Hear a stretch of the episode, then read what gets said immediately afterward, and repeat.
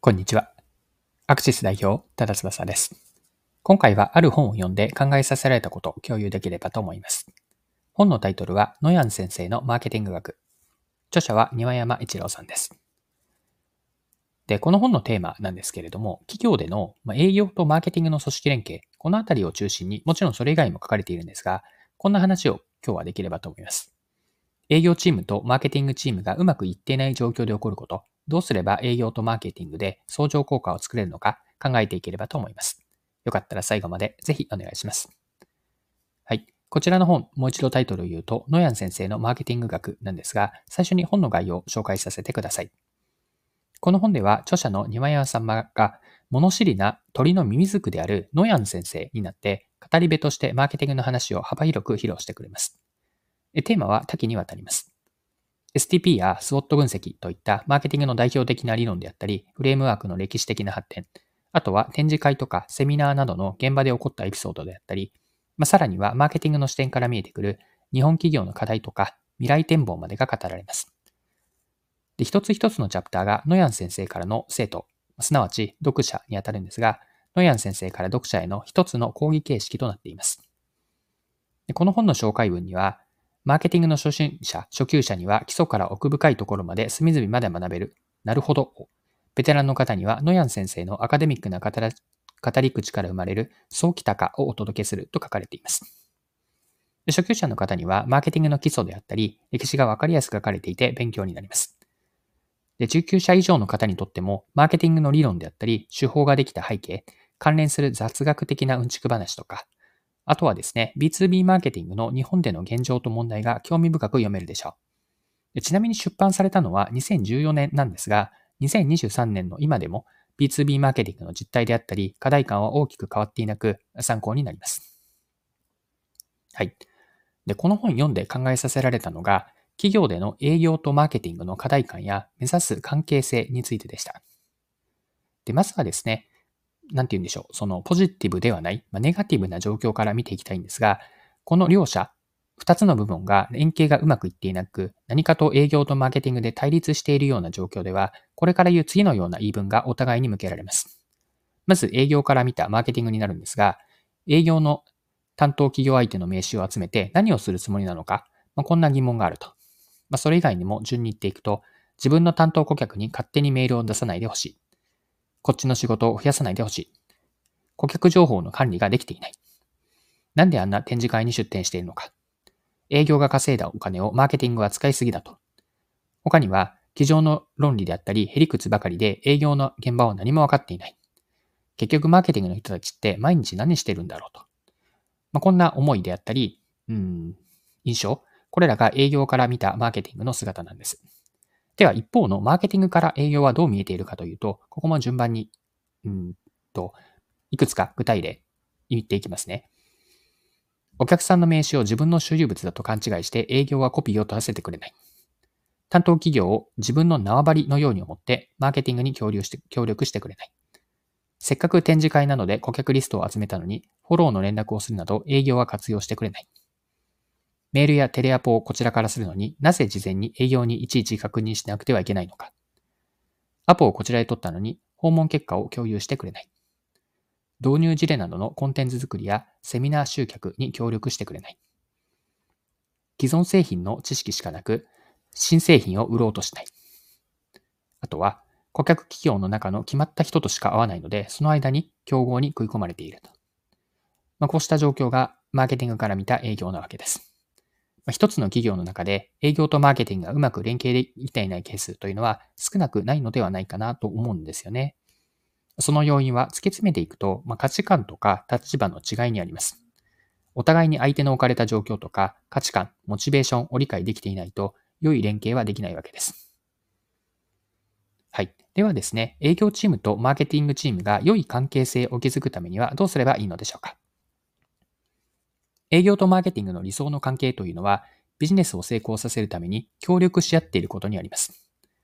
まあ、それぞれの役割であったり、その本質を理解することが連携を円滑にする第一歩になります。ではですね、順番に営業の役割とはそもそも何なのか、ここから順番に見ていきましょう。営業の役割は製品とかサービスを直接お客さんに販売し売り上げを得ることです。お客さんとの1対1の対話を通じてお客さんのニーズを理解し、適切な製品やサービスを提供することが求められます。営業の人の主なやること、まあ、タスクには、お客さん、ここはエンドユーザーであれば消費者だし、あるいは流通も含めてですが、これらのお客さんとの直接なコミュニケーション、製品やサービスのデモンストレーション、契約の締結などがあります。これらの活動を通じて営業はビジネスに直接的な収益をもたらします。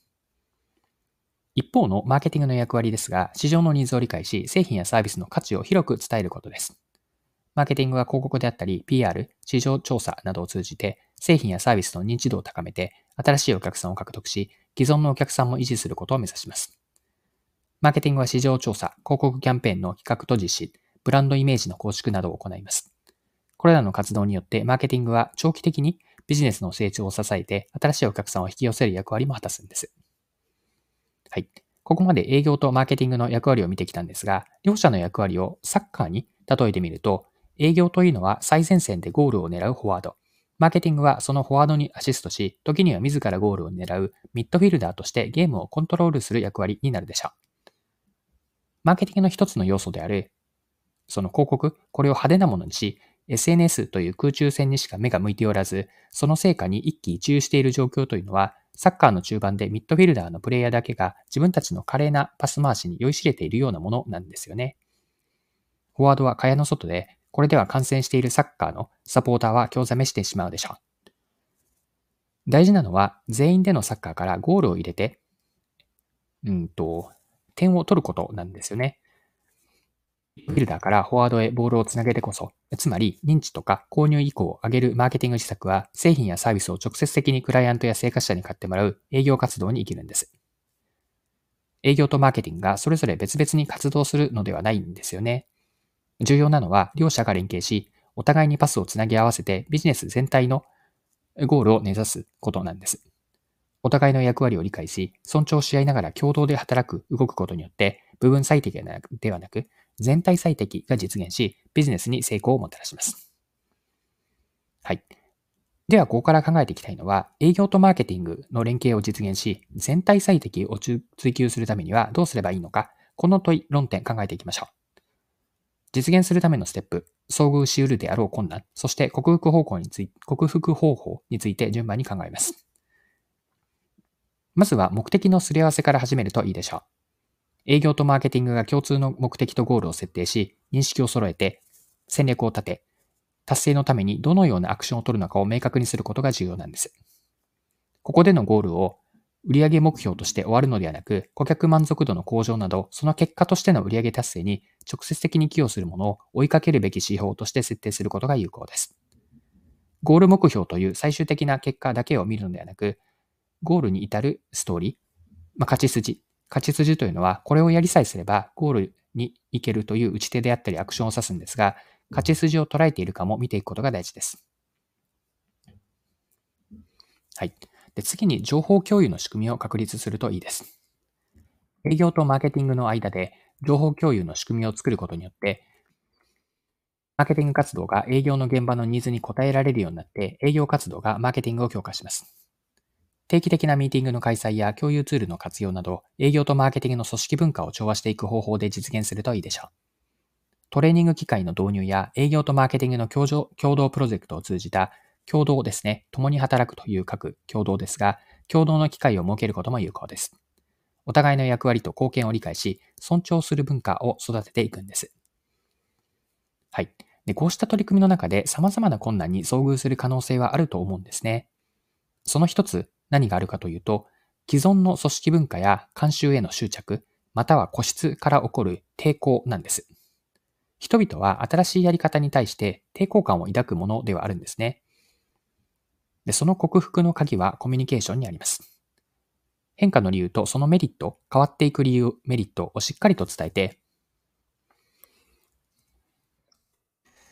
うんと、全員が腹落ちをして理解できるようにすることが大事なんです。また、営業と目的が、マーケティングがそれぞれ異なる目標を持っている場合、その調整が難しくなることもあるでしょう。この問題には、より上位の共通のゴールを設定し、達成するためのアクションプランを共有することで解決できます。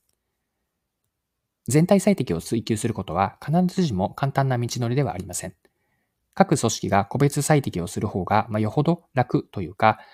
うん、レベルは低くなるとは思うんですよね。しかし、それでは企業全体の成長と成功には結びつかないんです。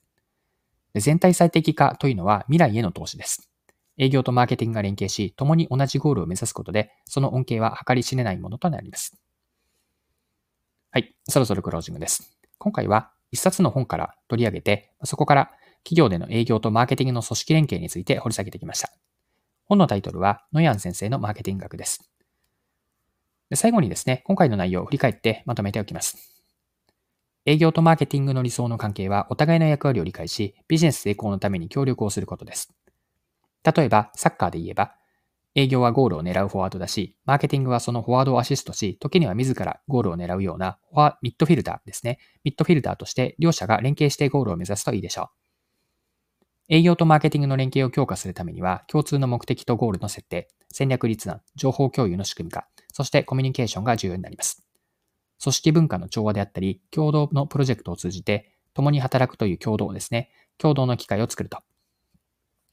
ただしその連携の障壁には既存の組織文化や慣習への執着であったり、異なる目標設定、異なったその価値観、立場があります。克服するためには共通のゴール設定と意思疎通が鍵になってきて、営業とマーケティングの全体最適化の実現を図ると。この全体最適化というのは未来への投資であって、連携することでビジネスの成功に貢献できるでしょう。はい、今回は以上です。最後までお付き合いいただきありがとうございました。それでは今日も素敵な一日にしていきましょう。